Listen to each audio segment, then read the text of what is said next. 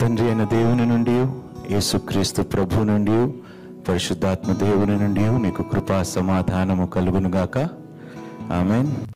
మనము ప్రతిసారి శరీరాన్ని పోషిస్తున్నాము కానీ ఆత్మకు సరిపడే ఆహారముని ఇస్తున్నామా అనేది ఈరోజు మనం కొన్ని వాక్యముల ద్వారా మనం నేర్చుకుందాం. సరిగ్గా తినకపోతే ఏమవుతుందండి? ఎక్కువ తిన్నాం అనుకోని ఏమైపోతుంది? తినరానిది తిన్నాం అనుకోండి ఏమవుతుంది అంటే ఈ శరీరానికి మీరు మంచి ఆహారము పెట్టారనుకోండి మీ ఆరోగ్యము బాగుంటుందా బాగోదా? బాగుంటుంది. అంటే మంచి ఆహారము శరీరానికి మనం పెట్టగలిగితే బలంగా ఉంటాం. జిమ్కి వెళ్ళేవారు యవనస్తులు ఎవరైనా ఉన్నారా? ఎక్సర్సైజ్ చేసేవాళ్ళు? వాళ్ళకి బాగా తెలుసు ఫుడ్ గురించి. జిమ్కు పోయే వాళ్ళు చాలా డైట్ కంట్రోల్ చేసుకుంటారు. పనికిరానివి తినకుండా మంచి ఆహారము వారు తినటానికి ప్రయాసపడతారు. మర్చిపోతున్న విషయం ఏమిటంటే ఇద్దరికి మనము ఆహారము పెట్టాలి. ఎవరికి పెట్టాలి? బయట వ్యక్తికి లోనున్న వ్యక్తికి. ఇద్దరికి పౌష్టికమైన ఆహారము నువ్వు పెట్టకపోతే బయటవాడు కృంగిపోతాడు లోపలున్నవాడు కూడా క్షీణించిపోతాడు. అందుకనే శరీర ఆహారముతో పాటు ఆత్మీయ ఆహారం అనేది చాలా అవసరం. ఆత్మీయ ఆహారము ఎక్కడ దొరుకుతుంది? మీరు బయట తిన్నది మీకు నిత్య జీవముని ఇవ్వగలుగుతుందా? రోజు ఫుడ్ తింటున్నారు కదా? తింటున్నారా లేదా? మీరు తినే తిండి మిమ్మల్ని సజీవ లెక్కలో ఉంచగలుగుతుందా? కానీ ఆ తిండి కోసము మనం ఎన్ని గంటలైనా పాకులు పడతాం. ఎన్ని గంటలైనా కష్టపడతాం. సంఘానికి కూడా మానేస్తాం కానీ పని చేయటం మానేం. ఎందుకంటే కడుపు నింపుకోవాలి కాబట్టి. ఎంత దౌర్భాగ్యమో చూడండి. కడుపు నింపుకోవటానికి నువ్వు నానా విధాలుగా కష్టపడుతున్నావు ప్రయాసపడుతున్నావు కానీ అంతరంగంలో ఉన్న పురుషుడు క్షీణించిపోతున్నాడు ఆకలితో ఉన్నాడనే విషయము నువ్వు మర్చిపోతే నువ్వు ఏ విధంగా నిన్ను మోసపరుచుకుంటున్నావో ఒక్కసారి ఆలోచించండి. ఇప్పుడు ఎవరికైనా అస్వస్థత ఉందనుకోండి హాస్పిటల్లో అడ్మిట్ అయ్యాడు అనుకోండి డాక్టర్ ఏమి సలహా ఇస్తారు?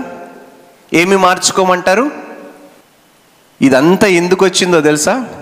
నువ్వు ఇలా తింటున్నావు కాబట్టి నువ్వు ఈరోజు హాస్పిటల్లో ఉన్నావు. అంటే సరైన ఆహారము తినకపోతే అస్వస్థత వస్తుంది. మరి ఆత్మీయ ఆహారము నువ్వు పెట్టకపోతే ఆత్మీయంగా అస్వస్థతగానే ఉంటాము కదా మనము? అవునా? శారీరకంగా అందరూ బాగానే కనిపిస్తున్నారు. యాక్టివ్గా ఉన్నారు పనులు చేసుకోగలుగుతున్నారు. కానీ లోపల ఉన్న వాడిని మీరు చంపేస్తున్నారండి. లోపల ఉన్న వ్యక్తిని మీరు అణిచివేసేస్తున్నారండి. లోపలున్న వ్యక్తి ఏమిటంటే బాహ్యమైన పురుషుడు దినదినమును క్షీణిస్తున్నాడు అంతరంగములో ఉన్న పురుషుడు దినదినము అభివృద్ధి చెందటము లేదు. వాస్తవంగా లోపలున్న పురుషుడు అభివృద్ధి చెందాలి బాహ్యమైన పురుషుడు ఒకరోజు క్షీణించిపోతాడు. అవునా? ఈ శరీరం ఎండిపోతుంది కదండి? పాడైపోతుంది కదా? కుళ్ళిపోతుంది కదా? మీరు తినే తిండి మీకు జీవముని ఇవ్వటము లేదు. కానీ ఏ తిండి అయితే మనకి జీవాన్ని ఇవ్వటము లేదో ఆ తిండి కోసము నానా విధాలుగా కష్టపడతాము. ఆ తిండి సంపాదించుకోవటానికి నానా విధాలుగా ప్రయాసపడతాము. కానీ నీ ఆత్మ విషయం ఏమిటి? ఒక్కసారి ఆలోచించేవా? నీ ఆహారానికి ఏ ప్రయోజనము లేని దానిని కూడా నువ్వు వెనకాడటం లేదు నోట్లో వేసుకోవటానికి కానీ. వాక్యాన్ని నెమరివేయటానికి మాత్రము ఎందుకు వెనకాడుతున్నావో నాకు ఇప్పుడు దాకా అర్థం కావటం లేదు. తిండి తిన్న వారందరూ మరణించారా లేదా? మరణించారా లేదా? ఎంత గొప్ప తిండి తిన్నా కూడా ఒక రోజు వాడు అవునా? అంటే మీరు కష్టపడేదంతా ఏమైనా లాభం ఉన్నదా? అలా అని చెప్పి పని చేయొద్దు సోమరులుగా ఉండమని నేను చెప్పటం లేదు. కానీ మీ పనే దేవుణ్ణిగా మీరు చేసుకొని దేవునికి దేవుని వాక్యానికి ప్రార్థనకు మీరు రెండో స్థలం ఇస్తే పరిశుద్ధాత్మను మీరు దుఃఖపరచటం లేదా? ఒక మనిషి ఎక్కువ రోజులు నీళ్ళు తాగకుండా అన్నం తినకుండా ఉంటే ఏమవుతాడండి? చేతులారా మీ అంతరంగంలో ఉన్న పురుషుడిని మీరే చంపేసుకుంటున్నారు. అందుకనే ఆత్మీయంగా మనం వర్ధిల్లలేకపోతున్నాము ఎదగలేకపోతున్నాము. కొన్ని మాటలు మనం ధ్యానించుకుందామండి. ఎహెజ్కీల గ్రంథము రెండవ అధ్యాయము ఎనిమిది తొమ్మిది వచనాలు చూద్దామండి. నరపుత్రుడా. వారు తిరుగుబాటు చేసినట్లు నీవు చేయక. నేను నీతో చెప్పు మాటను విని నోరు తెరిచి నేనిచ్చు దాన్ని భుజించుము అనెను. నేను చెప్పిన మాట విని నోరు తెరచి నేనిచ్చు దాన్ని భుజించుము. నేను ఇచ్చు దానిని భుజించుము. అంటే దేవుడు ఎహెజ్కేల్కి ఏమిచ్చాడు? ఏమిచ్చాడు భుజించటానికి? నేను చూచుచుండగా. గ్రంథమును పట్టుకొనిన ఒక చెయ్యి నా యొద్దకు చాపబడెను. ఒక గ్రంథము ఇచ్చాడంట. అందులో ఉన్న కాగితాలు తీసుకొని ఏం చేశాడంటే ఎజికేలు దాన్ని తిన్నాడంట. వాక్యముని భుజించాడంట. వాక్యముని భుజించిన తర్వాత ప్రవచించటము ప్రారంభించాడంట. వాక్యము భుజించిన తర్వాత దేవుని మాటలు ప్రకటించగలిగాడంట. ఈరోజు మనము ఎందుకు సువార్త ప్రకటించలేకపోతున్నాము? మనమే దేవుని వాక్యాన్ని నెమరి వేయటం లేదు కాబట్టి భుజించటము లేదు కాబట్టి దేవుని మాట నీ నోట లేదు కాబట్టి దివారాత్రులు వాక్యము ధ్యానించువాడు. మూడు పూట్ల తినటం మర్చిపోతున్నామా మనము? మూడు పూట్ల ప్రార్థన చేయటం మాత్రం మర్చిపోతాం. మూడు పూట్ల వాక్యము ధ్యానించటం మర్చిపోతాము. తిండి మాత్రం మర్చిపోము. గొప్పవారం మనం.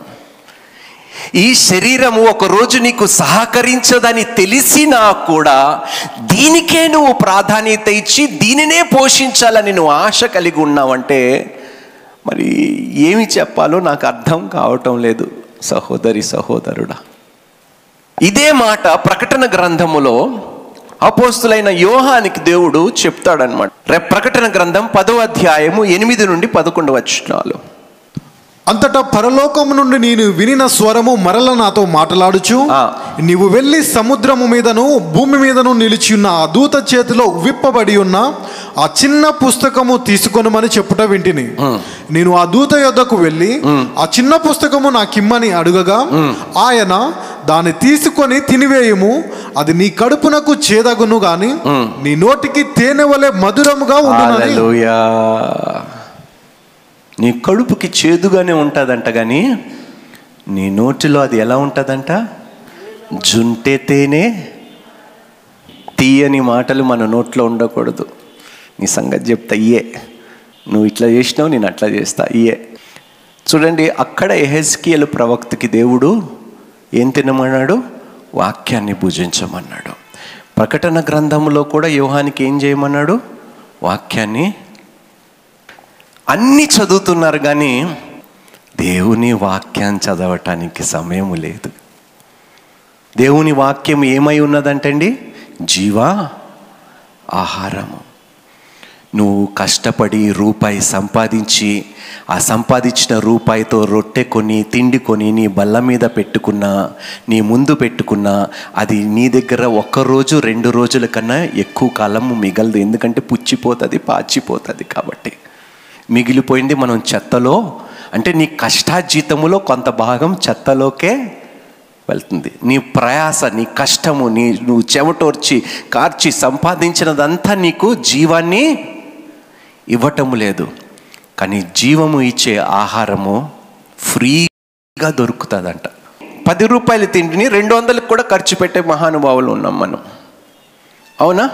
కానీ అది మనల్ని బ్రతికిస్తుందా? బ్రతికించదు కదా. నువ్వు ఎంత డబ్బులు పెట్టినా తిండి మీద అది నిన్ను బ్రతికించదు. ఎంత గొప్ప ఆహారము తిన్నా అది నీకు నిత్య జీవమును ఇవ్వదు. దౌర్భాగ్యం ఏమిటంటే ఇది తినటానికి ఖర్చు అవుతుందండి ఫ్రీగా దొరికింది కాబట్టి విలువ లేదు. రెస్టారెంట్లో ఫుడ్ మంచిది. ఫ్రీగా దొరికిన జీవాహారము కదా? అంటే దీనిని ఆ విధంగా ఎంచుకుంటున్నాం మన జీవితంలో దేవుని వాక్యానికి ఇచ్చే ప్రాధాన్యత అంత గొప్పగా ఉన్నదండి.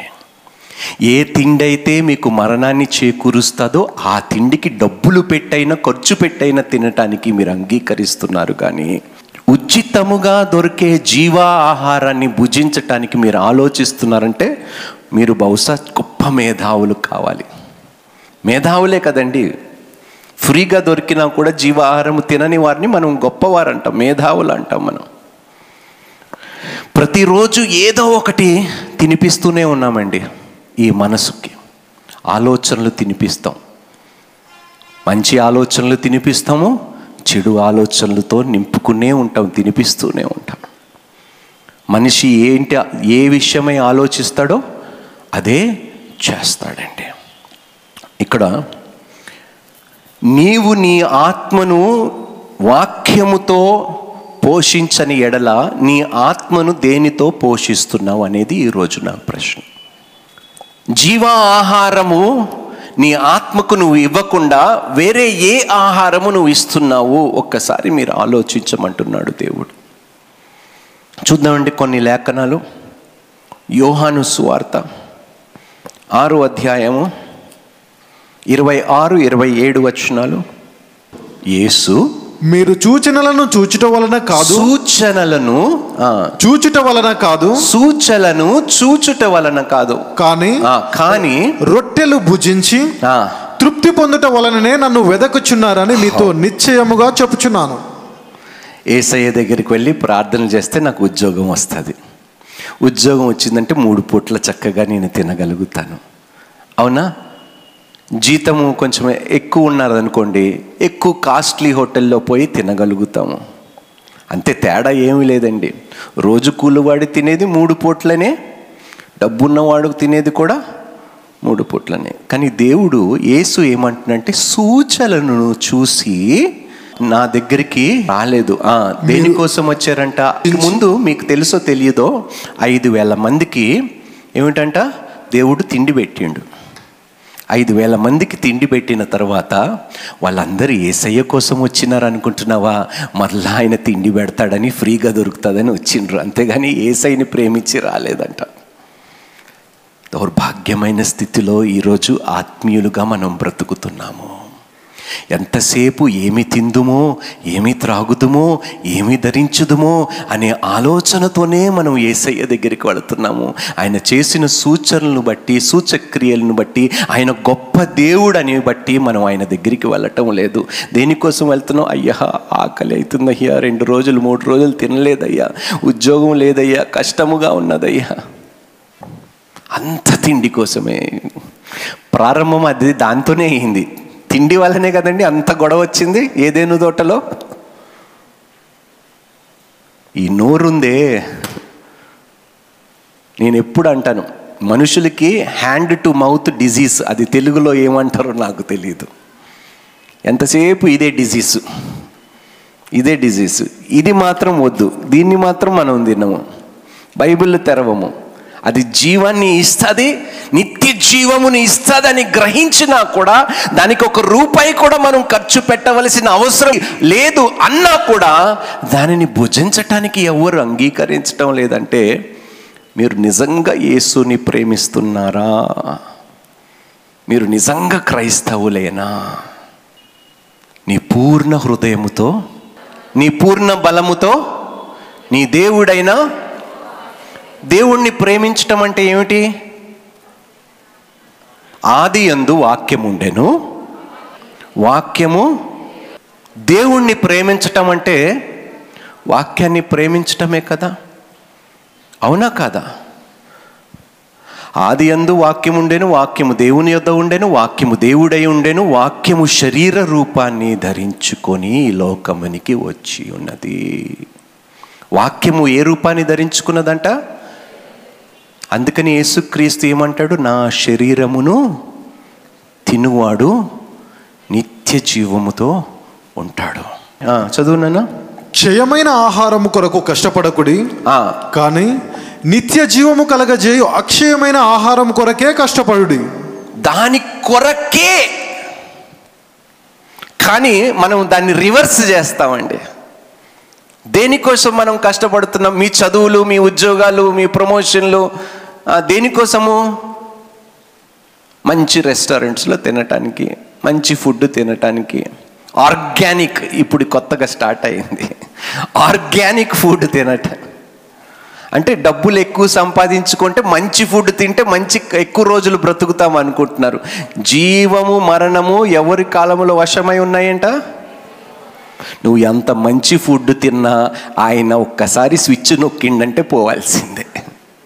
అర్థమవుతుందా? సహోదరి సహోదరుడా నీ తిండి నిన్ను బ్రతికించదు కానీ దేవుని నోట నుండి వచ్చిన ప్రతి మాట వలనే నువ్వు జీవించదవు. మనిషి రొట్టె వలను కాదు అంటున్నాడు. దేని వలన జీవిస్తాడంట? బ్రతుకుతాడంట? దేవుని నోట నుండి వచ్చిన ప్రతి మాట వలన. అక్షయమైన వాటి కొరకు మాత్రమే మీరు క్షయమైన క్షయమైన అంటే పాడైపోయే దానికోసం మీరు కష్టపడే దేనికోసము ముప్పై రోజులు. ముప్పై రోజులు. మళ్ళీ ఎంత గొప్పవారం అంటే దేవునికి కూడా ఇవ్వటానికి మనం ఆలోచిస్తాం కానీ క్షయమైన ఆహారం కోసం ఖర్చు పెట్టడానికి కోసం డబ్బులు ఉంటాయి సేవని ప్రోత్సహించటానికి మాత్రం డబ్బులు ఉండవు ఎందుకంటే అది ఉపయోగం లేదు కాబట్టి. మనుష్యుడు దేవుణ్ణి దొంగలించగలుగుతాడా అంటే ఇదే చేస్తున్నామమ్మ మనం. ఎన్ని రోజులు దేవుడు పని చేయటానికి సమయం ఇచ్చాడండి వారంలో? ఆరు రోజులు. కానీ కొంతమంది సండే కూడా పని చేస్తారు. కానీ అది వారికి నిత్య జీవము నువ్వు ఈ లోకములో ఎంత పని చేసినా కూడా ఈ లోకము కోసం ఎంత పని చేసినా కూడా అది నీకు నిత్య జీవం అనుగ్రహించదు. అలా అని చెప్పి చదువుకోదనటం లేదమ్మా. కానీ దేవునికి దేవుని వాక్యమునికి ప్రార్థనకి నువ్వు ప్రాధాన్యత ఇవ్వకుండా దేవునికి రెండో స్థలము నువ్వు ఇచ్చేవంటే నీ పూర్ణ హృదయంతో నువ్వు దేవుణ్ణి ప్రేమించలేవు. నీ పూర్ణ ఆత్మతో ఆయనని సేవించలేవు. చూడండి ఇంకొక మాట. ఆ, చదువునానా యోహాను సువార్త ఆరో అధ్యాయము యాభైవ వచనము నుండి డెబ్భై ఒకటవ వచనం వరకు అన్ని వచనాలు చదువుకుందాం ఈరోజు. దీనిని తినువాడు చావకుండునట్లు ఈ వాక్యమును తిన్నవాడు ఎంతమందికి నిత్య జీవము కావాలండి? అరే ఫ్రీగా దొరుకుతున్న నిత్య జీవం మీరు దాన్ని తిననంటారు. నిత్య జీవము కలిగించే ఆహారము నీ ముందు ఉచితముగా ఉన్న మీరు తిననంట మళ్ళీ నిత్య జీవము కావాలంటే ఎట్టా సాధ్యం అవుతుంది చదువునానా దీనిని తినువాడు చావకుండునట్లు ఆ. పరలోకం నుండి దిగి వచ్చిన ఆహారం ఇదే. ఆ, పరలోకం నుండి దిగి వచ్చిన జీవాహారమును నేనే. ఆ పరలోకము నుండి దిగి వచ్చిన జీవ ఆహారము నేనే ఎవడైనను ఈ ఆహారము భుజించితే. వాడెల్లప్పుడూ జీవించును. హల్లెలూయా. ఎంత గొప్ప మాట అండి ఎల్లప్పుడూ మరణం అనేది లేదంట దేవునికి స్తోత్రము. ఈరోజు మనిషి జీవితములోని ఈ ఆహారము లేనందుకే కదండి భ్రష్టు పట్టిపోయిన జీవితాలు జీవిస్తున్నారు. పాపాన్ని విడిచిపెట్టలేకపోతున్నారు. ఎందుకు? వాడు తినే ఆహారము వారికి జీవాన్ని నిత్య జీవాన్ని అనుగ్రహించటం లేదు. కానీ క్రైస్తవులకి దేవుడు నిత్య జీవాహారముని అనుగ్రహించాడు దేవునికి స్తోత్రము. అది కూడా ఉచితముగా ఇచ్చాడు. హలలుయ రూపాయి ఖర్చు లేదంటండి. కానీ ఖర్చు పెట్టే దానికోసమే మనం పాకులు పడుతూ ఉంటాము. కష్టపడుతూ ఉంటాము. చదవండమ్మా. మరియు నేనిచ్చు ఆహారము లోకమునకు జీవము కొరకైన నా శరీరమే అని మీతో నిశ్చయముగా చెప్పుచున్నాను అందుకనే అంటున్నాను కదమ్మా. అమ్మ వాక్యము శరీర రూపాన్ని ధరించుకున్నది అని యోహాను సువార్తలో మొదటి అధ్యాయంలో రాయబడ్డది. ఆ, చదువునానా యూదులు ఆ, ఈయన తన శరీరమును ఎలాగు తిననీయగలడని ఇది ఎవరికి అర్థం కాదు. క్రైస్తవులకి మాత్రమే అర్థమవుతాయి. ఆ, ఒకనితోనొకడు వాదించిరి. ఆ, కావున యేసు ఇట్లనను మీరు మనుష్య కుమారుని శరీరము తిని. ఆయన రక్తము తాగితేనే కాని. మీలో మీరు జీవము గలవారు కారు. నా శరీరము తిని నా రక్తము తాగువాడే నిత్య జీవము కలవాడు. అంత్య దినంన నేను వానిని లేపుదును. నా శరీరము నిజమైన ఆహారమును నా రక్తము నిజమైన శరీరము నిజమైన ఆహారం అని ఎందుకు అనబడుతుందంటే ఆయన శరీరమే వాక్యము. అక్కడ ఎక్కడైతే శరీరం అని చూస్తున్నావో వాక్యం అనే మాటను నువ్వు అక్కడ రాసుకో. ఇదే పరలోకం నుండి దిగి వచ్చిన ఆహారము. పితరులు మన్నాను తినియు చనిపోయినట్టు కాదు. అవును మన్నాన్ని తిన్న చనిపోయారా లేదా? కానీ యేసుక్రీస్తు ప్రభువారు ఆయనని భుజిస్తే అంట మనం చనిపోమంటండి. అందుకనే దివారాత్రులు వాక్యము ధ్యానిస్తూ దానిని నెమరివేస్తూ కడుపుని వాక్యముతో ఎవడైతే నింపుకుంటాడో వాడు ధన్యుడండి. మనం మూడు పూట్ల అన్నము తినటం మర్చిపోవటం లేదు కానీ మూడు పూట్ల ప్రార్థన చేయటం మర్చిపోతున్నామండి. ఏ ఆహారమైతే నీకు అనుగ్రహిస్తున్నాడో మూడు పూట్ల ఆహారమును అనుగ్రహించేవాడు ఆయననే పూజించటానికి మూడు పూట్ల నీకు సమయం సరిపోవటం లేదు. మూడు పూట్ల ఆయన ఇచ్చేది మాత్రం నువ్వు చాలా సంతోషంగా స్వీకరిస్తున్నావు కానీ మూడు పూట్లని ఇచ్చినందుకు మూడు పూట్ల కనీసం ప్రార్థన అయినా చేస్తున్నావా? అలాంటి ఆత్మీయ స్థితిలో నువ్వు బ్రతుకుతున్నావా? రూపాయి ఖర్చు లేనిది నీకు నిత్య జీవముని ఇస్తుంది.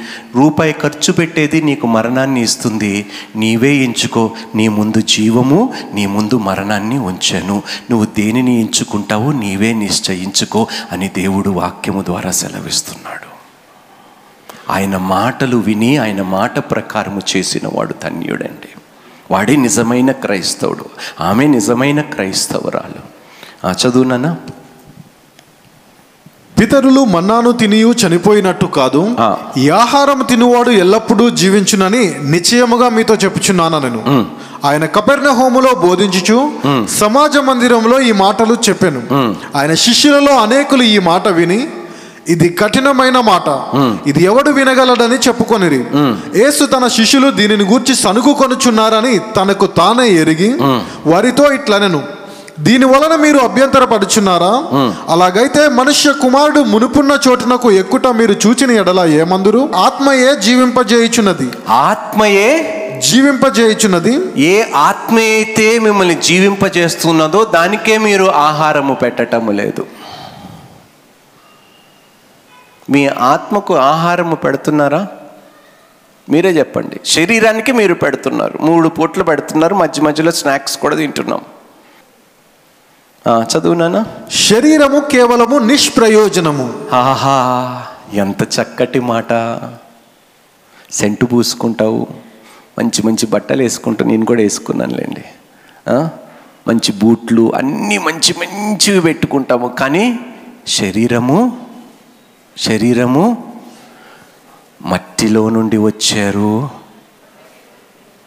నిష్ప్రయోజనము. ఈ శరీరానికి మీరు ఎంత తిండి పెట్టినా కూడా నిష్ప్రయోజనము. బాహ్యమైన పురుషుడు ఏమిటంట? అంతరించిపోతాడు కానీ అంతరంగములో ఉన్న పురుషుడు దినదినము ఎప్పుడు వర్ధిల్లుతాడంట?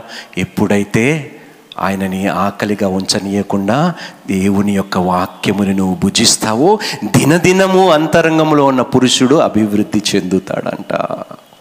ఈరోజు నువ్వు పొందుకోవలసిన దీవెనలు ఆశీర్వాదములు సమాధానము సంతోషము. బ్రదర్ మా ఇంట్లో ఎన్నుకో ఇన్ని సమస్యలు ఉన్నాయి బ్రదర్. కాళ్ళు నొప్పులు కీళ్ళ నొప్పులు ఈ నొప్పులు మా కుటుంబంలో చాలామంది అనారోగ్యంతో ఉన్నారంటే మరి మీరు తినే తిండి మీకు అవే ఇస్తాయి.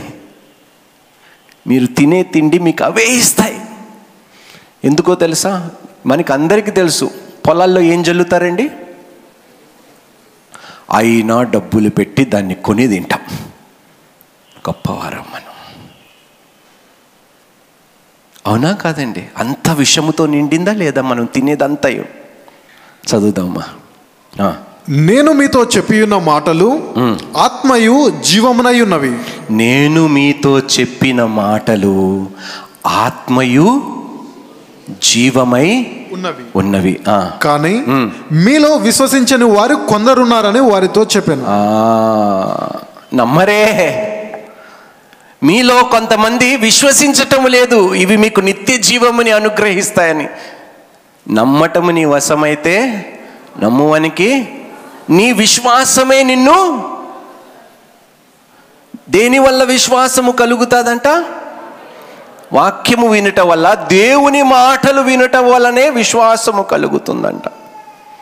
అమ్మా అయినా మీరు నమ్మటం లేదు. ఊరుకోండి బ్రదర్. యేసుక్రీస్తు ప్రభువారు ఎన్ని రోజులు ఉపవాసం ఉన్నాడంటే అండి మోషే ఎన్ని రోజులు ఉపవాసం ఉన్నాడు? ఎనభై రోజులు. బ్రతికేడా? మనిషి రొట్టె వల్ల మాత్రమే కాదు. దేవుని నోటిలో నుండి వచ్చు ప్రతి మాట వలనే. నిష్ప్రయోజనం అంట ఈ శరీరము. కుళ్ళిపోతుందంట పురుగులు పడతాయంట తినేస్తాయంట.